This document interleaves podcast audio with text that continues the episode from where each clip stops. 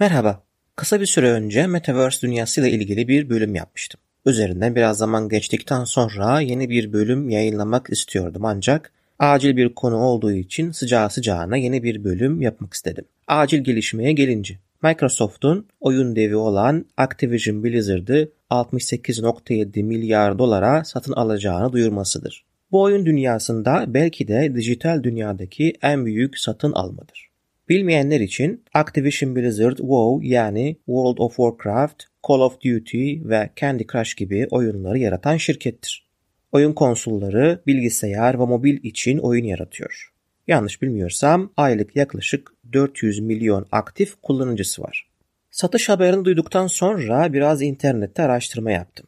Aslında aklıma ilk gelen acaba Activision Blizzard'ın hissesi ne kadar yükselmiş? Ekrana bakınca nadiren görebileceğim bir artış grafiği gördüm. Kapanışla açılış arasında nereden baksan 20 dolardan fazla artış vardı. Diğer taraftan Sony'yi düşündüm. Herhalde PlayStation ekibi aman tanrım biz şimdi ne yapacağız diye kara kara düşünüyordur. Bu arada Sony'nin de hissesine baktım 10 dolara yakın düşmüştü. Şimdi Microsoft bu şirketi aldı. Xbox artık daha güçlü, Sony'nin PlayStation'ı ise daha zayıf bir pozisyonda. Ama asıl hedef Meta yani eski Facebook ve Metaverse rekabeti bence. Bu tarz büyük satın almaların bir gecede olmadığını biliyoruz. Meta'nın yani eski Facebook'un planladığı değişimden Microsoft gibi şirketlerin habersiz kalması pek mümkün değil.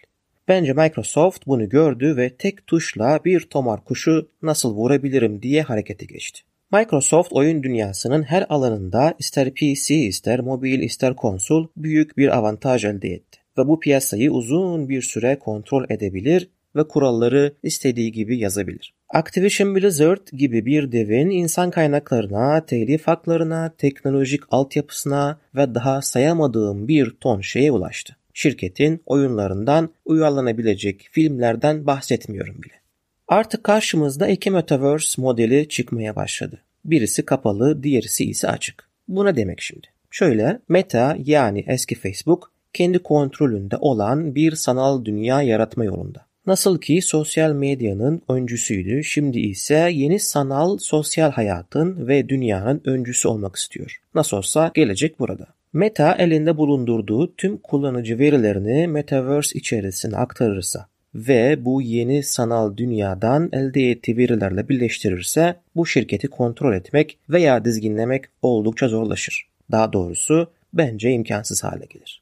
Bu kapalı metaverse'te tüm kontroller bir şirkette ya da kişide olacak. Meta artık bir platform yönetmek yerine bir ülke veya dünya yönetmek istiyor. Hele hele bu metaverse için yeni bir para birimi çıkarırsa işte tam o zaman başka bir dünyadan bahsedebiliriz. Kapalı sistemde ya da kurumsal metaverse'te kazandığım para genellikle diğer oyuncuların ortaya koyduğu paradan gelir. Şirket sana para harcatmak için bin liradan su getirir ve sana bu parayı harcatır. Ömür boyu bu sistemde oyuncu olsan da şirketin hissesine sahip olamazsın. Bu modele karşılık olarak açık metaverse modeli var. Geçen bölümde bahsettiğim projelerde olduğu gibi. Yani Sandbox, Decentraland, BitCountry gibi. Blockchain teknolojisini kullanarak metaverse yapmak isteyen merkezi şirketler olabilir. Bunlar yine kapalı modele giriyor bence. Açık modelde olmazsa olmaz konu ise bu sanal dünyanın kullanıcıları tarafından yönetilmesi ve işletilmesi olmalı. Metaverse'ü yaratan şirket merkezi olmayan bir yönetim modeli sunarak bu dünyanın mülkiyetini ve yönetimini kullanıcılara bırakabilir. Peki böyle olsa ne olur? Sana ne olacağını söyleyeyim. Bir kere katılım herkese açık olur. Platform üzerinde harcadığın zaman paraya veya değere dönüştüğü için yaptığın yatırım ansızın bir şirket kararıyla ortadan kaybolmaz. Platformun yönetimi ortak akılla yapılır ve kullanıcıların çıkarları öne çıkar. Kapalı Metaverse'in aksine açık Metaverse'te yapılacaklar kullanıcıların hayaliyle sınırlıdır. Yani neredeyse sınırsızdır.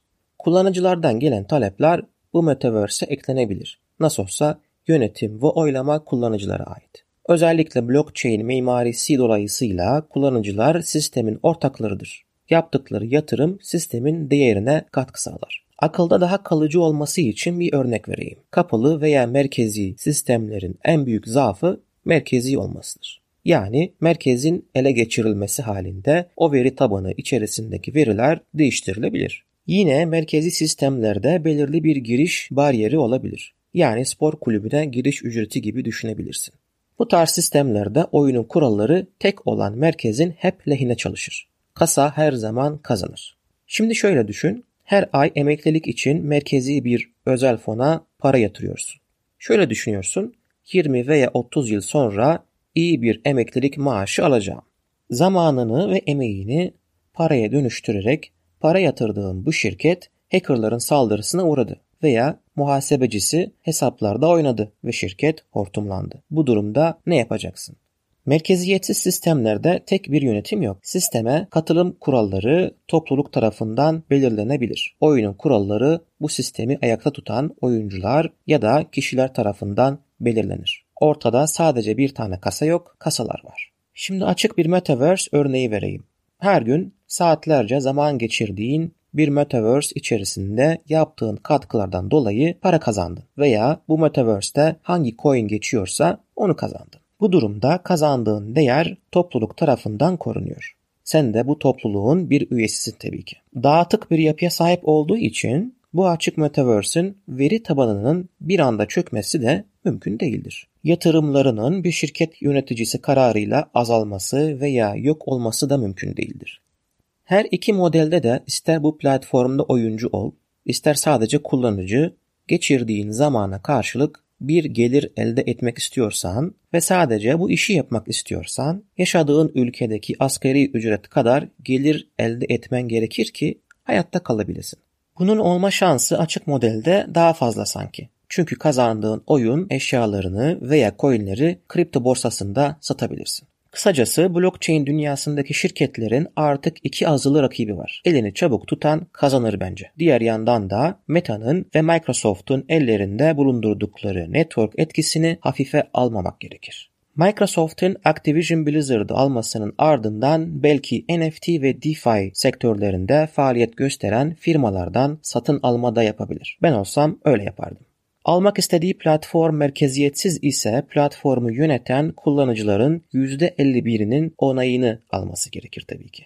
NFT ve DeFi birleşiminden doğacak güce bir örnek vereyim şimdi sana. Düşün ki Metaverse'te oyun oynuyorsun ve sihirli bir kalkan kazandın. Kazandığın bu sihirli kalkanın değeri 3 ETH yani 7000-8000 dolar civarında. Ancak bu kalkan aynı zamanda bir NFT yani non-fungible token. Hal böyle olunca ve oynadığın Metaverse'te DeFi yani merkeziyetsiz finans özelliği olduğu için bu kalkanı başka oyunculara kiralayabiliyorsun ve onların kazancından bir pay alabiliyorsun. Ya da kiralayınca sabit bir gelir elde ediyorsun. Yapabileceğin başka bir şey ise bu kalkanı ipotek ettirerek borç almak veya platform kasasında kilitleyerek yeni çıkacak bir coin'in halka arzına katılmak. Özetle oyun, NFT ve DeFi üçlüsüne gözümü dikmiş durumdayım. Yeni bir dünyanın doğuşunu seyrediyoruz gibi geliyor bana.